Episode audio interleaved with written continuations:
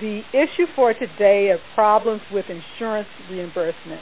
Throughout the country, nurses in advanced practice are complaining about reduction in reimbursement rates, differing rules for reimbursement of nurse entrepreneurs as opposed to nurse employees, or the obstacles insurers place to um, nurse credentialing. Building on the escalating problem in Washington state, we will spend this hour talking about the issues and about options to address this issue through the State Insurance Commission and other sources. Let's start with Bob discussing some of the issues they're having in Washington state. Thanks, Wendy. The biggest issue that we're having right now, which is a new change as of March 1st, is Premera Blue Cross um, has decided to, across the board, reduce our reimbursement to primarily nurse practitioner, but also physician assistant practices, not the large practices, not the practices in conjunction with hospitals, but the smaller practices by how they set the criteria. Not only are they reducing our reimbursement by 15% for our E&M codes, but they're also reducing our reimbursement for the codes such as reimbursement for IUD costs. So we're buying IUDs at a cost of, say, $700. We're being reimbursed 15% less than what it costs us. The same with immunizations. We're being reimbursed at less than it costs us. Um, we've been unable to get any legislative um, help with this other than um, one legislator who did convene a discussion with Premera uh, when we first got notified of this. Premera is not willing to change what they're doing. We have tried to talk to them. We're not getting anywhere, predictably. And we have complaints and concerns coming in from across the state from all the nurse practitioners that this is happening to. We don't have any other groups that are doing this, although several years ago, Aetna, in a move that was celebrated across the country, um, opened their doors to nurse practitioners at 85% reimbursement. In Washington, we mourned that because our reimbursement dropped 15% as a result of that. We lost a battle some years ago with Regence.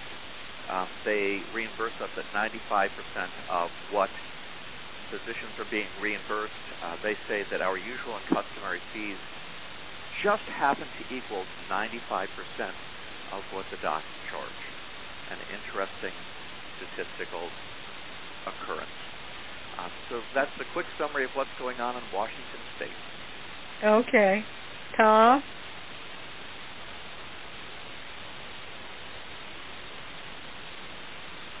Tom, hit the star six to unmute yourself.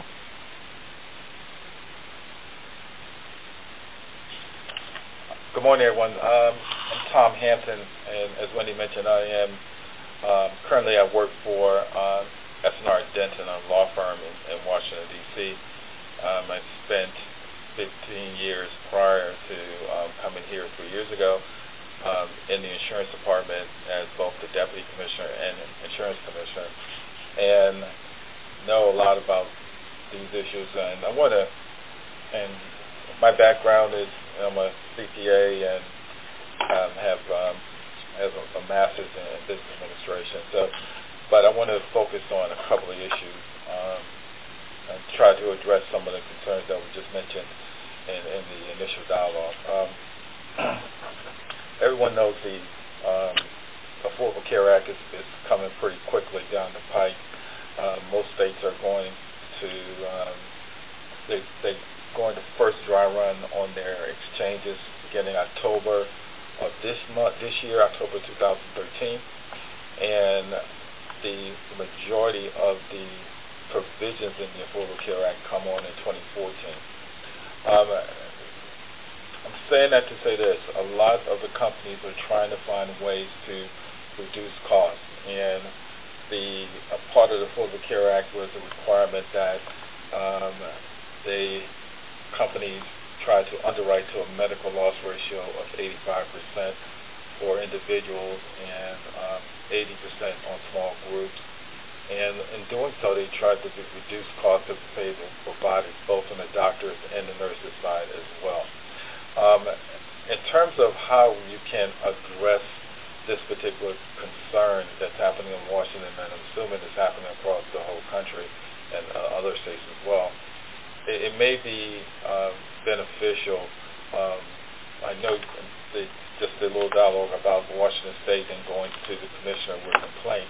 One of the things that I did when I was commissioner that um, I think Commissioner Kreidler would be um, interested in, he's the Washington State commissioner, was I put both the nurse practitioners in their association um, or the the healthcare providers in D.C. that was I dealt with um, chiropractors who were complaining about not getting reimbursed from insurance companies. But we had them all come in. We had the health, the major health insurance companies in, in the district come in, and just let them have a dialogue back and forth on what some of the concerns are. Uh, that made that, that brought to light that uh, the insurance companies knew then that the regulators were being um, were, were focused on this particular issue about reimbursement rates, and they kind of uh, went back and negotiated a, a higher rate for the chiropractors at that time. But it's a good practice to do uh, to to try to push them to work with the nurse practitioners as well, the same way that I work with the chiropractors. And I know, um, being that um, Commissioner Kreidler is a consumer-oriented type of um, insurance regulator, he'd be very interested in, in trying to schedule or schedule some type of meeting like that if someone, if people from the Nurses Association in Washington contacted him.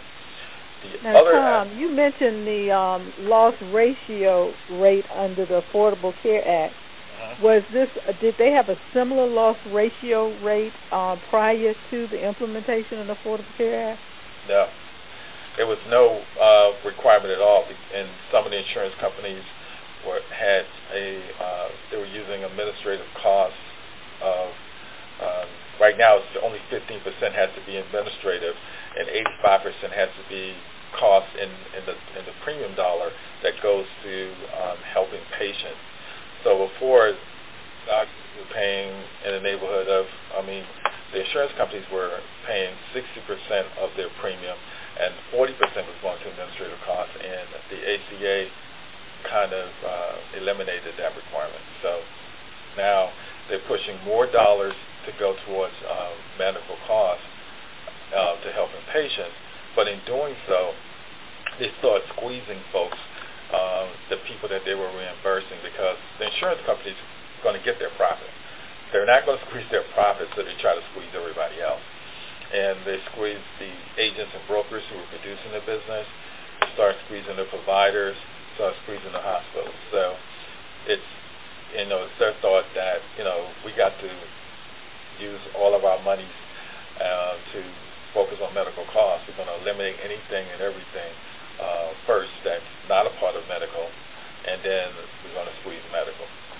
Well, uh, um, Bob, have has the have the nursing associations met with the insurance commissioner about this? We have um, we have a series of complaints going in there. Unfortunately, in Washington State, the insurance commissioner's office um, is not really involved with provider insurance company complaints. Um, they are consumer insurance company complaints, um, but they've already declined in the Regence case to get involved with that. Um, and while they're sympathetic, the rules in Washington don't allow them to get involved with the provider side. what about have you talked directly with the commissioner? Though? Yes, actually, one of his um, top assistants was at the meeting with Premera and the legislator. Um, okay. And we have been working with them um, because they said that, you know, it won't hurt to file a bunch of complaints against the company. There may be something we can try to do. They're sympathetic, um, but their hands are kind of tied at the moment. And, and can I, this is this time, and I understand exactly what you're saying because the way the complaint laws are, are drafted is, is focused on the insurance companies uh, providing the service that the insured, the policyholder, kind of contracted for, and they have less focus on the providers. Uh, but do Washington State have a uh, prompt pay type of law? I don't know what that is. Well, they have a law throughout the different countries. I mean, throughout the country, where states and District of Columbia has, enacted it, which requires companies to pay providers uh, in a certain period of time, because providers were complaining about um, companies waiting 90 days, 120 days before they got paid. So they we established a what they call a Prompt Pay Act, ah. which required them to be paid in a particular. Uh, you know, paid promptly within 30 days of a, a valid claim, a valid bill being submitted to the insurance company. So between 30 and 45 days, so companies, I mean, providers can get their money. And we use that law to focus in on provider issues. So um, yes, your current complaint in, in Washington have enacted that. Uh, it's it'll be difficult to deal with these types of issues, but we try to find ways to to tie uh, providers' issues to the to the uh, Prompt Pay Act. Um, um, Tom, also now when the insurance companies come in um, to have their is it an annual review or biannual review? Have you used that as an opportunity to look at issues um, related to um, um, providers and not just consumer issues? Well, they come in. Um, well, insurance companies have their financial records examined.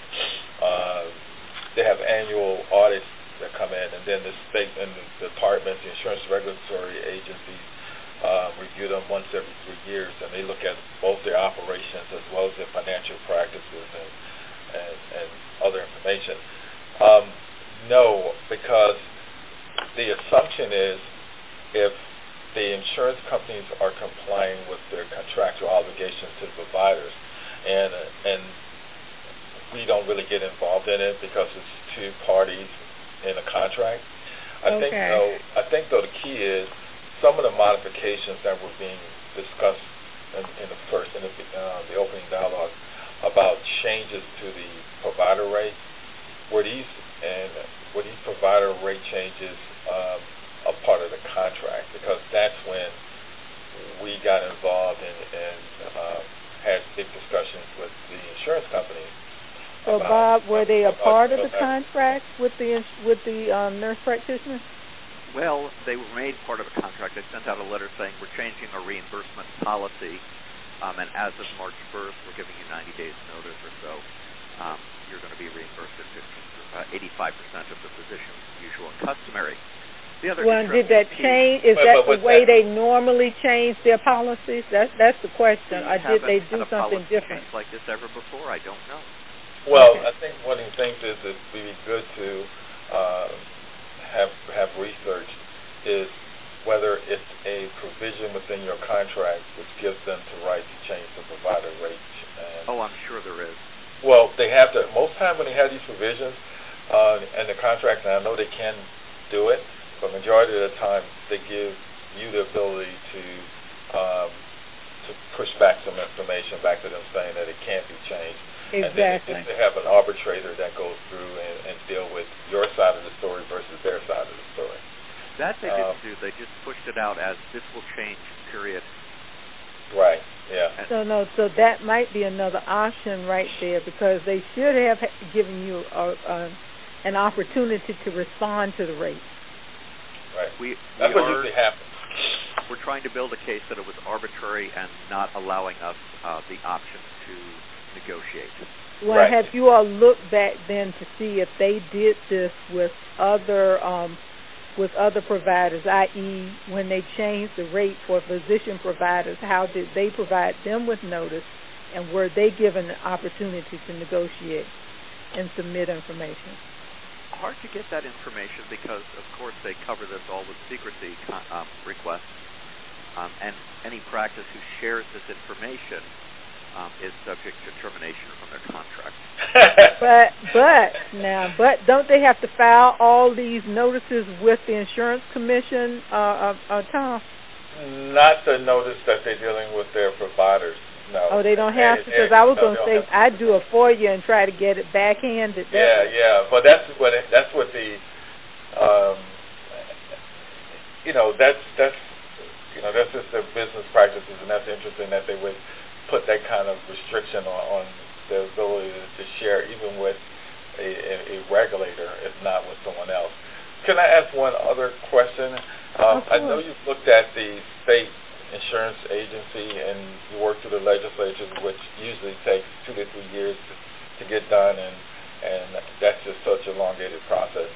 Have have you looked at um, providing information, or have the National Nurses Association provide information to HHS? And HHS right now is in Washington has been focused on increasing the number of uh, I would call them primary care providers in the marketplace. And if they see situations where um, that you know they have a, a situation where it's a possibility that based on some reduction in rate or based on some practice that's being done by insurance companies, it, it could have an effect of reducing the number of providers in this in a particular marketplace. I believe that they would be concerned. And um, dealing with HHS is is much more beneficial than dealing with the State Department. And even though I'm a I'm a big advocate of state insurance, it's just the way it works because they can go and um, do pretty much eat it down to the insurance companies and don't necessarily have to deal with um, some of the, the issues that state departments have to deal with relative to insurance companies. So it That's may be. I'm sorry. That's a wonderful suggestion. We it had never occurred to us to go to HHS. Right, because they are focused right now, and I deal with them on a lot of issues. They have been focused on um, making sure that um, they get more providers out here because they're not. I mean, there's so many more folks that's going to get into the marketplace, and they're going to need, you know, qualified providers, especially nurses, to get more involved. So to have that reduced and say they're going to be, you know, short you know, shorting your revenue sources, uh, I don't think that's something that they will want to deal with, and they would force it. Now, do you envision, uh, uh, Bob, that uh, or have they indicated that there are going to be any mergers or consolidations of insurance companies out in um, Washington State? We haven't any. We haven't seen anything to suggest insurance companies are going to merge. Um, I don't expect Premera to go down. They have over a billion dollars in surpluses above and beyond um, what they need to cover claims. They were one of three insurance companies, them, Regence, and uh, Group Health Cooperative, oddly enough, um, that have an excess amount of money. Is um, Premera part of, of the Blues? Yeah. No, Premera and Regence, Blue Cross Blue Shield, are split in Washington State. Oh. They're uh-huh. two separate entities. So it's it's part of a national network, but it, it's not Blue Cross Blue Shield. Okay, but it it is no. I asked the question because the Blues have gotten preferential treatment in various states, and the state tends to negotiate with them, and so they have to provide back some of their um, profits in some states. But more importantly is that when they do mergers and consolidations, then they have to um, deal with certain issues. And Tom, I've used that as an opportunity to get them to negotiate favorably with advanced practice nurses. And we were able to effectively do that in uh, Rhode Island and I think it was Arkansas. Yeah, I think what you've done is they they when they most of these blue plans now are trying to convert to um, mutuals or for profit, and and during that particular transitionary period, they'll be willing to do in and everything to get it approved because it's funding and money to the management and the offices of the company. So they'd be happy to do things that they probably wouldn't have done before. I think this Premera is already a for-profit, if I'm understanding this accurately. Okay. Uh, and I know they have Aetna, um, Aetna's a big player in, mm-hmm. in the state of Washington as well.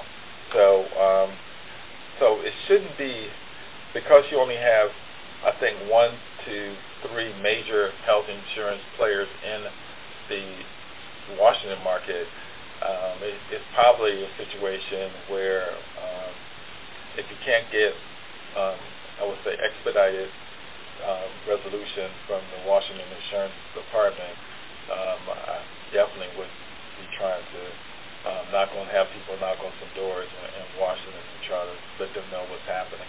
Exactly. Where would you go at HHS? Which part of it? I'll kind send. I'll send. Um, they have a office uh, of.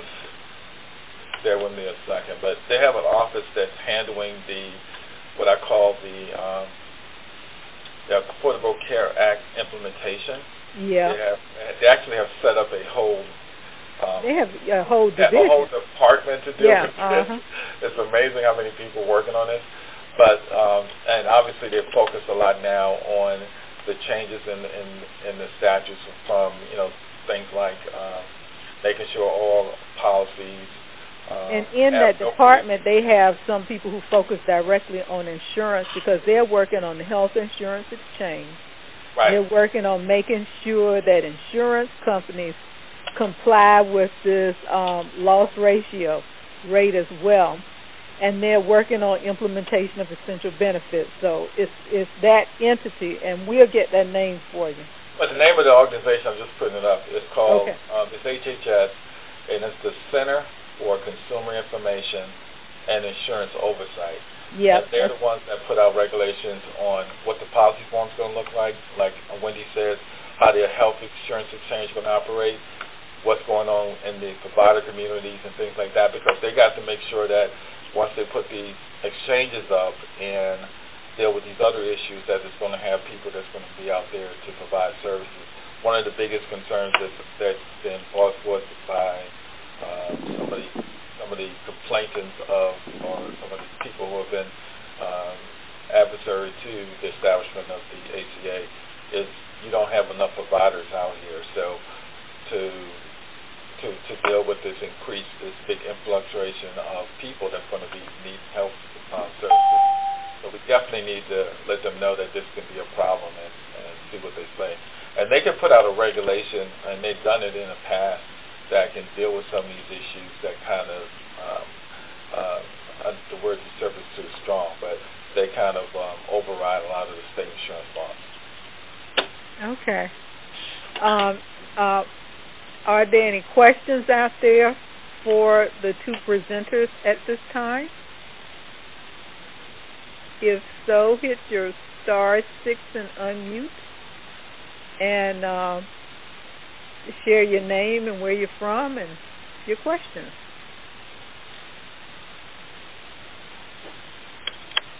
I have a. This is Bob. Um, Okay. And th- this is a general information thing. Some of our practices, actually all of our practices, when they were asked to look at the uh, letters that we got from the insurance companies, found QR codes on there uh, with numbers embedded in them. We believe, although we have no way of being certain, but we believe that they can be traced back to the individual practices so that if you were to distribute that document without redacting the QR code, um, they could come back at you. Just That's a heads up for the rest of the world. Um, there were two numbers. One was a QR code, and the other was a very tiny, about six-point font, uh, numeric code that was written down the right side of the letter. I got a question for Bob. Mimi. Okay. Amy? Hi, Bob. Did the insurance company not notify you of the the billing changes, Oh no, they gave us reimbursement changes? They sent us out a notification about four months in advance saying this is going to happen. Wow. There, there was no discussion. There was no um, negotiation. There was just this is what's going to happen. So you can't even cover your costs for these devices and services. Correct. Seems to me like a great argument for a major dispute. It does. I was thinking about too that in Washington, not yet, no, in Oregon when they did this, um, um, Susan King negotiated with them for almost two years before the legislation was introduced. And and whoever the insurance companies were there, they were very um, uh, uh, recalcitrant and determined not to um, provide equity and it was only when she was able to get the legislation introduced that um, they addressed this. Is this only happening for entrepreneur nurse practitioners that are in independent practice? No, it is actually happening for any nurse practitioner um, in a small practice rather than one that's in a group practice or a hospital practice. So our colleagues who are employed by physicians are also being hit by this decrease. However, Wow. what we don't know is whether the devices and the immunizations and other supplies that are being paid for will be dropped for that group. It's too early. We are just getting data in. Hmm. Okay, well, thanks. Good luck. Thanks. Sounds horrible. It's going to be an interesting experience.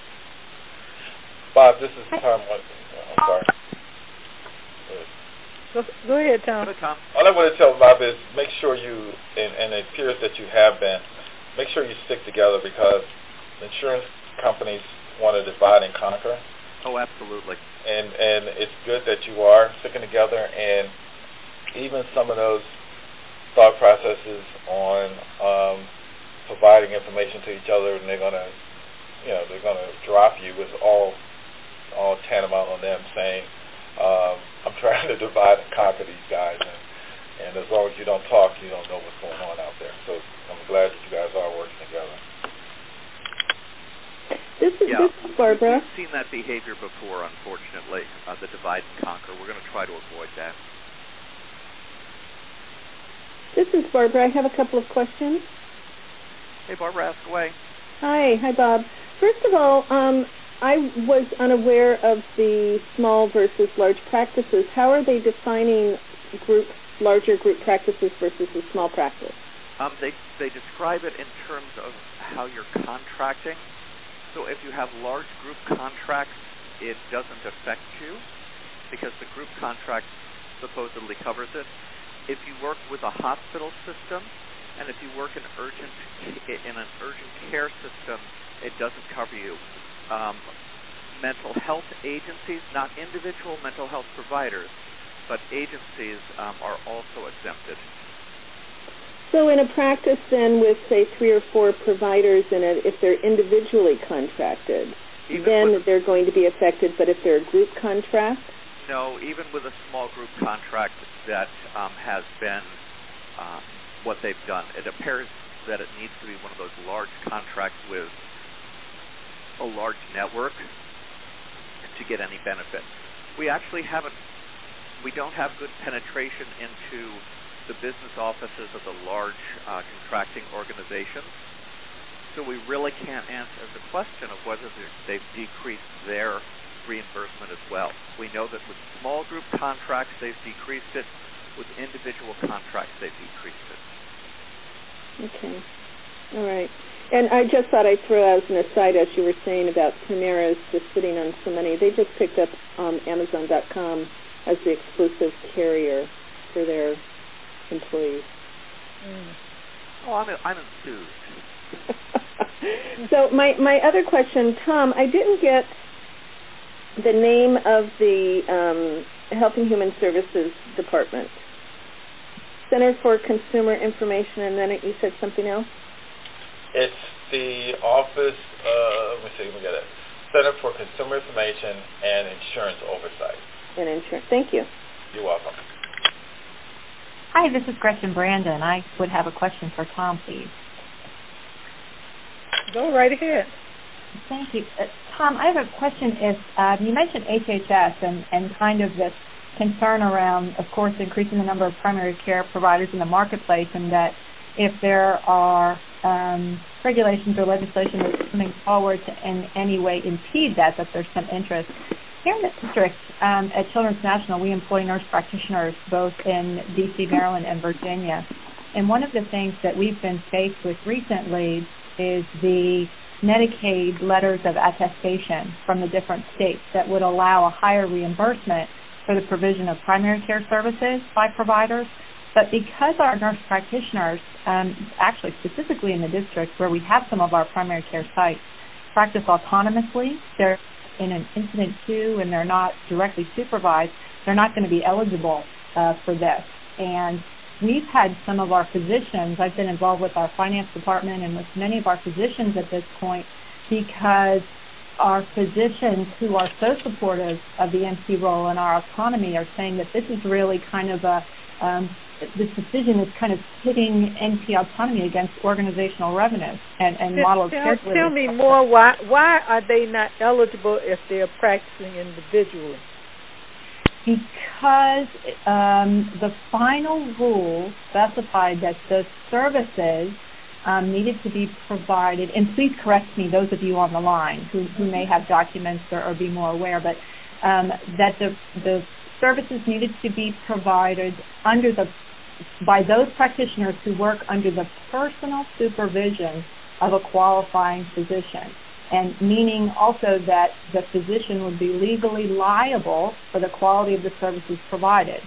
So perhaps in an incident to model of billing this might work. But we have many independently practicing nurse mm-hmm. practitioners who serve, I would say, in some of our primary care sites, 90% of our patients are enrolled in Medicaid, and and we have a very high volume, uh, or I should say, a very productive group of nurse practitioners who currently see these patients, and so the physicians are now, you know, kind of challenging. Should we be hiring physicians here instead? If this is going to be uh, impacting our bottom line for liability. Okay. Um, what I will do um, is that I'm going to call uh, the um, general counsel at the um, at CMS because he's a friend, okay. and ask them about. I have yeah, I Gretchen. I have friends all over the place. They will tell you this. So yeah, fantastic. And uh, I'm gonna ask him about this because um, because um, now I wrote this original. I wrote the original legislation for DC, and so I know they can practice independently, but I didn't know that they still had to do the attestation, especially since um, uh, healthcare reform. I believe and it was put in at the very end, um, and it came, of course, from the medical association. Okay. Right. Uh, okay let me just say something too, Wendy. Check with DC too, because if I'm not mistaken, this might be um, something that on DC, this is a DC statute. I heard this before, but I also heard some states that doesn't have this requirement. So yeah, and so that's be, yeah, I can check with Turnage about that too. Yeah, okay. maybe a DC requirement.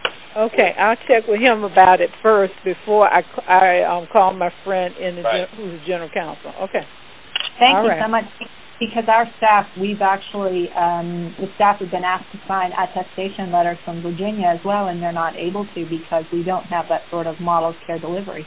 We have very independently practicing groups. Exactly. Okay. And we understand that it, that that is also the case in Washington State. We believe it's national as opposed to local. Oh, okay. Well, and when I ask, and I go, if I go to, um, if I have to go out to CMS, I'll ask them about nationally about why is this attestation needed when there's independent practice. Yeah, because they are supposed to follow the state's um, direction, and especially since healthcare reform, they are not supposed to put up any barriers. There's a provision that they're not supposed to put any barriers that will limit practice. Oh, but this is not a barrier. This is a way to give extra money to those practices that have that extra level of support. No, uh, uh no, patients. you know that's not it. But the thing is that don't worry, we we we we, will ask the question, and either we'll, online or next month we'll discuss it.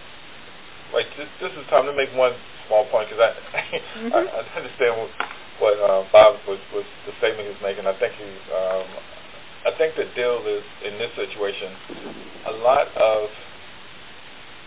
uh, people want to, I think, tax to the doctors doing the certification because they have um, that malpractice, um, medical malpractice, and I think nurses have the same. But I they know they do. That's just it. They have their oh, own oh, medical they, well, malpractice. It, this makes no sense, and if that's the scenario, because I know most of the medical malpractice writers who I used to deal with all the time. Um, one of their complaints was they wanted to make sure that everyone was being seen by some doctor so that they can um, at least that they had some kind of responsibility for it. But um, yeah, no, but the nurses have nurses the have nurses have to have medical malpractice insurance as well. That doesn't make any sense then. All right. Thank you. Thank you for the contribution to those questions. And um, Wendy, I will follow up with you if that's all right with you. That would be great. Of course, that's not a problem at all. Mhm. Okay. Are there any other questions right now? All right. If not, then before we get off the line, I just wanted to remind you all of um, the fact that next month we're going to have Donna Ray Richardson on. and she's going to talk about international trends in advanced practice, specifically in um, the EU um, community. They are looking at standardizing the curriculum for advanced practice nurses so that they can move across country lines. And um, it is an exciting uh, concept because hopefully this standardization will eventually impact us um, throughout the uh, world. In uh, June, my friend and my former colleague Mary Jean Schumann, who is the executive director of the Nursing Alliance for Quality Care, a partnership among the nation's leading nursing organizations and consumer groups to advance the highest quality, safety, and value of consumer-centered health care for all individuals and patients, will um, join us to discuss ACOs and medical homes and other delivery models being designed and she's going to talk about those that facilitate versus those that do not facilitate advanced nursing practice. And we're going to talk about some of the advocacy options that are out there to get places um, like medical homes to better utilize advanced practice nurses. And that's in June. In July, another friend of mine, God bless him, Howard Sollins, He's a principal at Ober Kaler's Health Group, and he is a veteran of the complex world of healthcare law, a field in which he is recognized as one of the top lawyers by such services as Best Lawyers in America, Chambers, and Super Lawyers.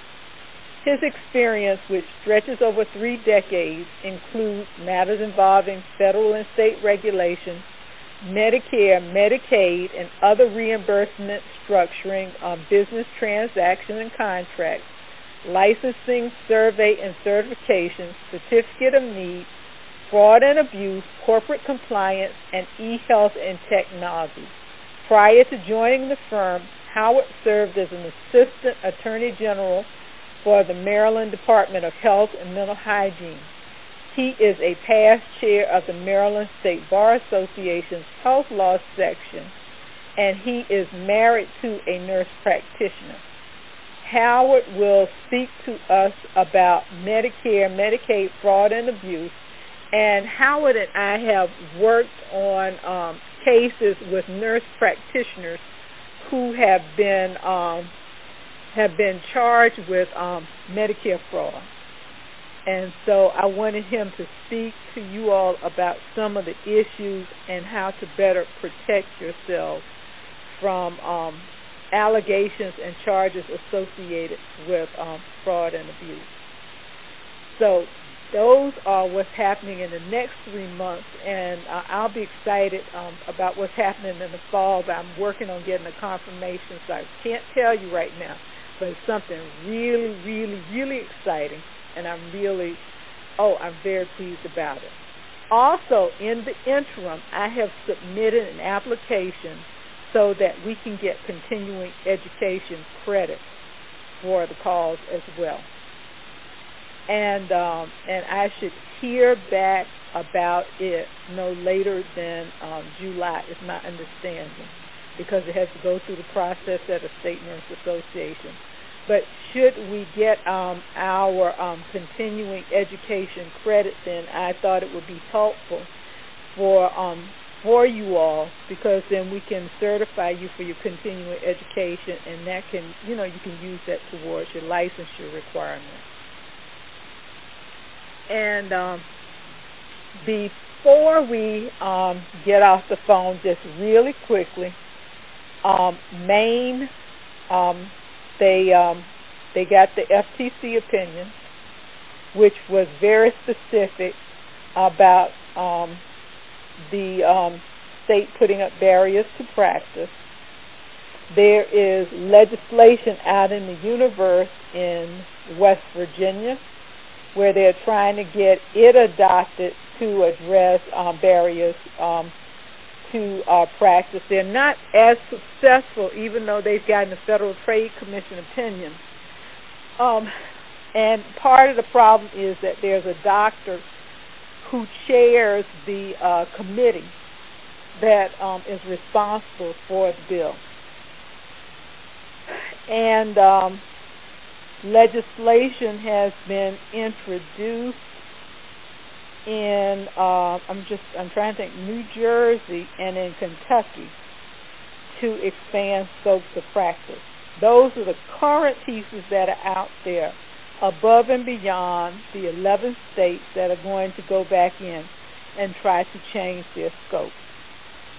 And uh, before I leave, I want to mention that in the state of uh, Mississippi, the uh, docs have adopted rules which will um, try to, um, well, which are if they are they have adopted the rules, they're supposed to um, become they're supposed to come into effect shortly, and those will mandate um, a certain number of um, uh, a limitation on the number of uh, nurses a doc can um, supervise, quote unquote. Also, um, they have changed the distance requirements in those um, in those in that in those rules, which will make it harder for nurses to get supervising physicians, and in some instances, they will have to change their supervising physicians. I put um, copies of the article about these rules on um, my Facebook page in case you want to look at the article or and or talk with some of your friends down in Mississippi. But it's really wreaking havoc on the way they have practiced and it's trying to change future practices. Um, and I'm not quite sure what they are going to do, but I thought it was something that you needed to be aware of occurring out there in the universe. The um, the challenges to barriers of practice are not going to go away, but instead they're going to become um, more refined and sophisticated because um, what we're dealing with are, are financial battles as well. Um, we talk about quality of care and we talk about shortage, but on the other end, there there are folk out in the universe, in particular docs, who are seeing it as a, ba- a battle associated with the income that they will and they will be able to produce. And they are going to reach out any and every way possible and try to retain their ability to um, to to be revenue generators. So as we address these issues, know that these these battles are going to continue until the uh, paradigm truly shifts. It is in the process, and we're in a process of evolution, but they will exist, and it's all the more reason for us to come together at least once a month and just talk about it. So, uh, with that, I would say thank you for joining me. I hope you come back next month. Bring a friend with you. As you can tell, we're trying to um, structure the calls to address your immediate needs if there's an immediate need and we have not placed it in our queue to address it, let us know so that we can follow up with you. We would love to help you and we want to work with you. And before I go, I want to thank my friends Bob and Tom for doing this for me. I appreciate you all, and I appreciate you uh, sharing with the advanced practice community your knowledge and your information on the subject it's invaluable to have the ability to talk one on one with people and get information, and you've given us that opportunity, and I thank you so very much for that. Oh, you're very welcome. Yeah. With you're that, thank we'll you, Wendy. And thank, thank you, Bob thank and Tom. Thank you, everyone. Yeah, thank, Thank you, you, everybody, and, and we'll talk next month. Take care. Good to meet everyone. Okay. Thank Bye-bye. you. Wendy, I'm going to send you an email. Please do. Thanks. Bye. Bye.